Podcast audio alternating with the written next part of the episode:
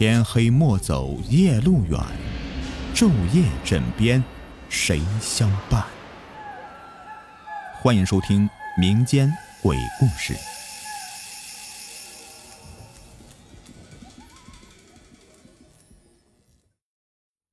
山村野莽下集。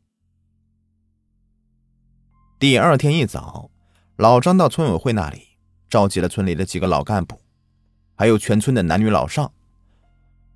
老张说着：“前些天呢，我家两只羊丢了，大家都别不当一回事儿，这只是个事情的开端。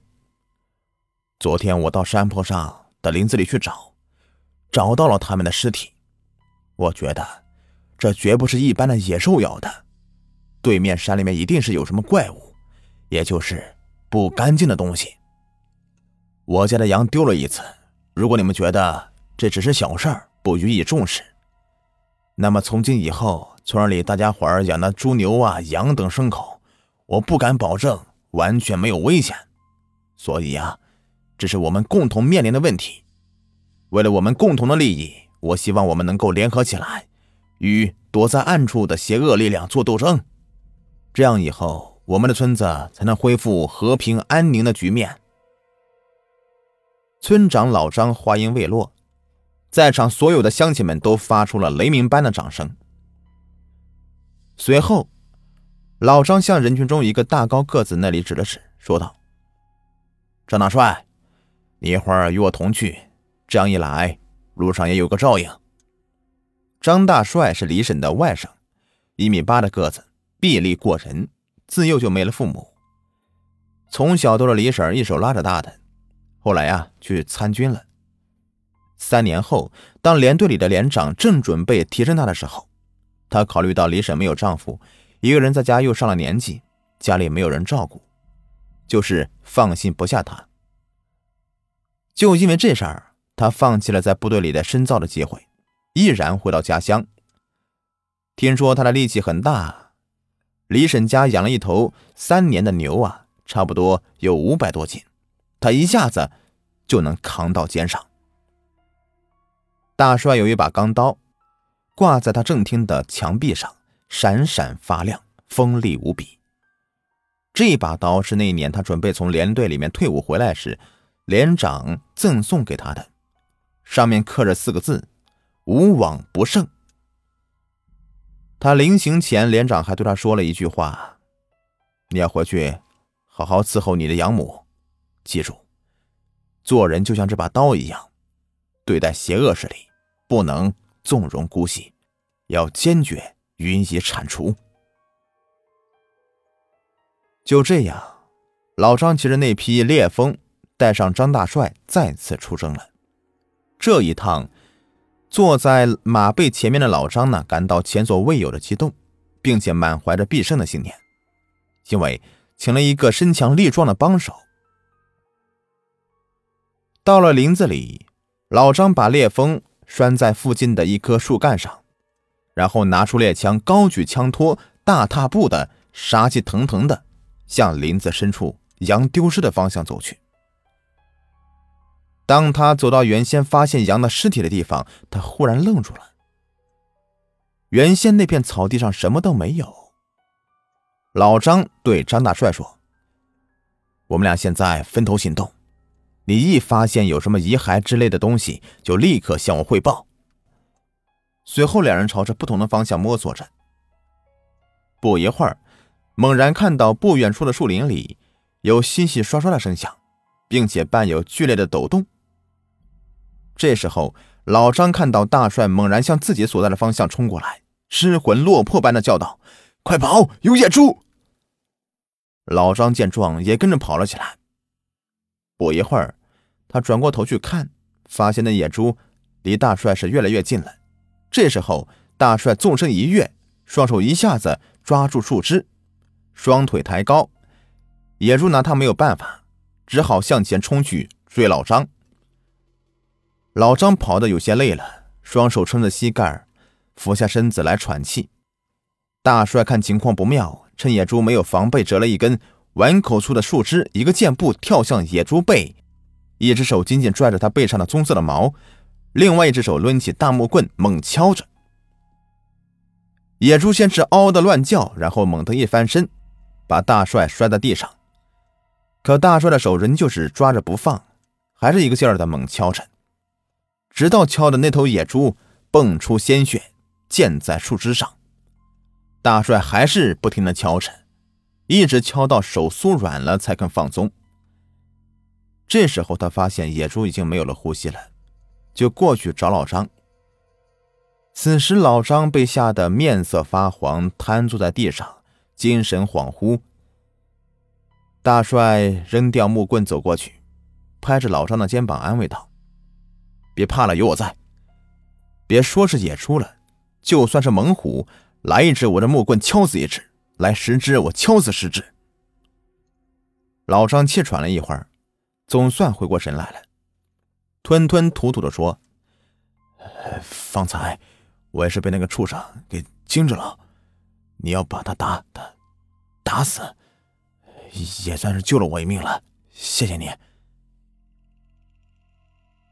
过了一会儿。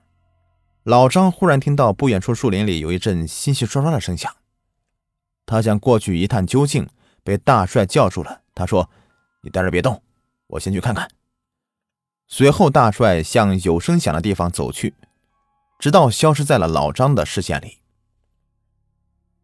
过了好久，大帅还是没有从那里走出来。老张发现有点不对劲儿，就握着猎枪，壮起胆子向那里走。走到树叶茂密的地方，他用手拨开树枝和叶子，看到的一幕把他惊呆了。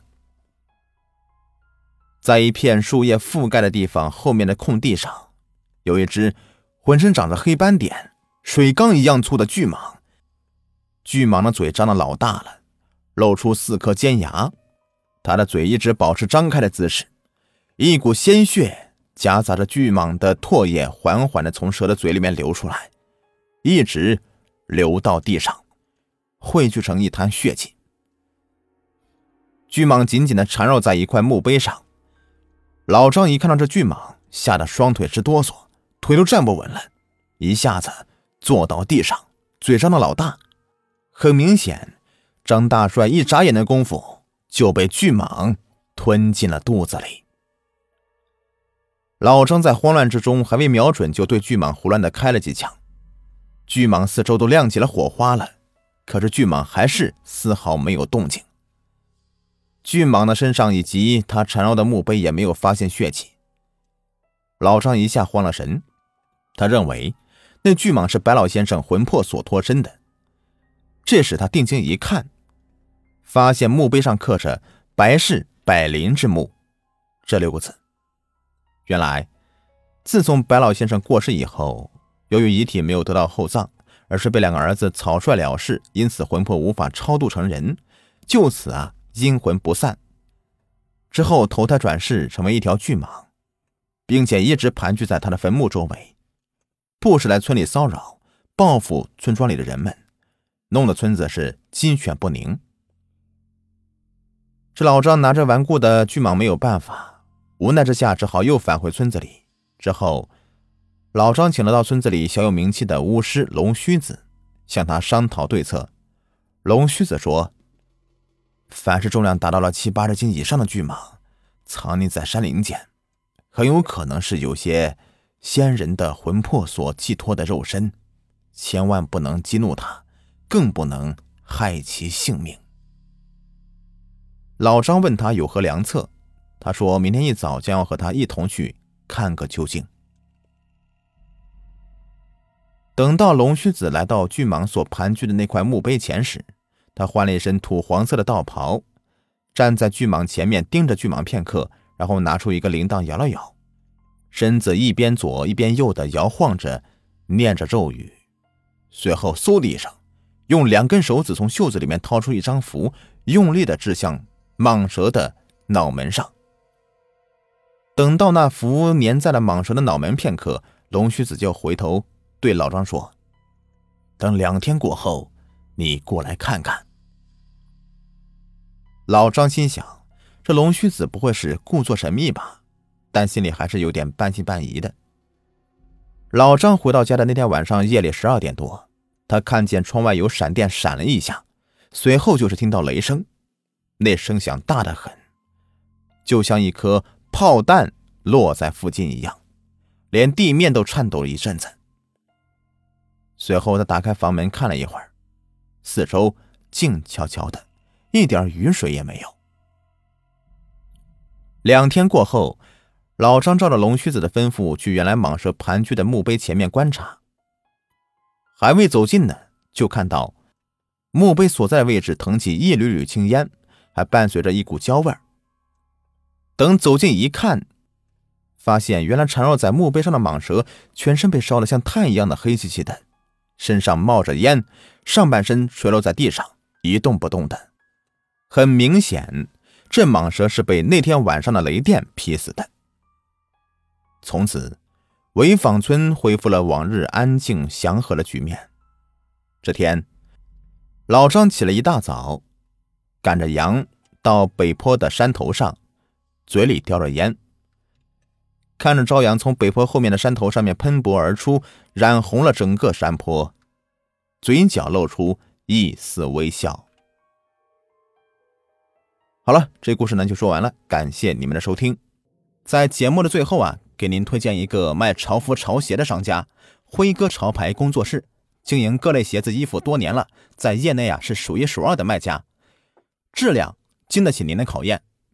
有喜欢名牌鞋子衣服的，又不想花太多钱的朋友啊，可以了解一下啊，像什么球鞋呀、运动鞋啊，他这里都有。微信号是幺八八七九四九二七九三，买不买没有关系，进来看看也欢迎。微信号是。幺八八七九四九二七九三。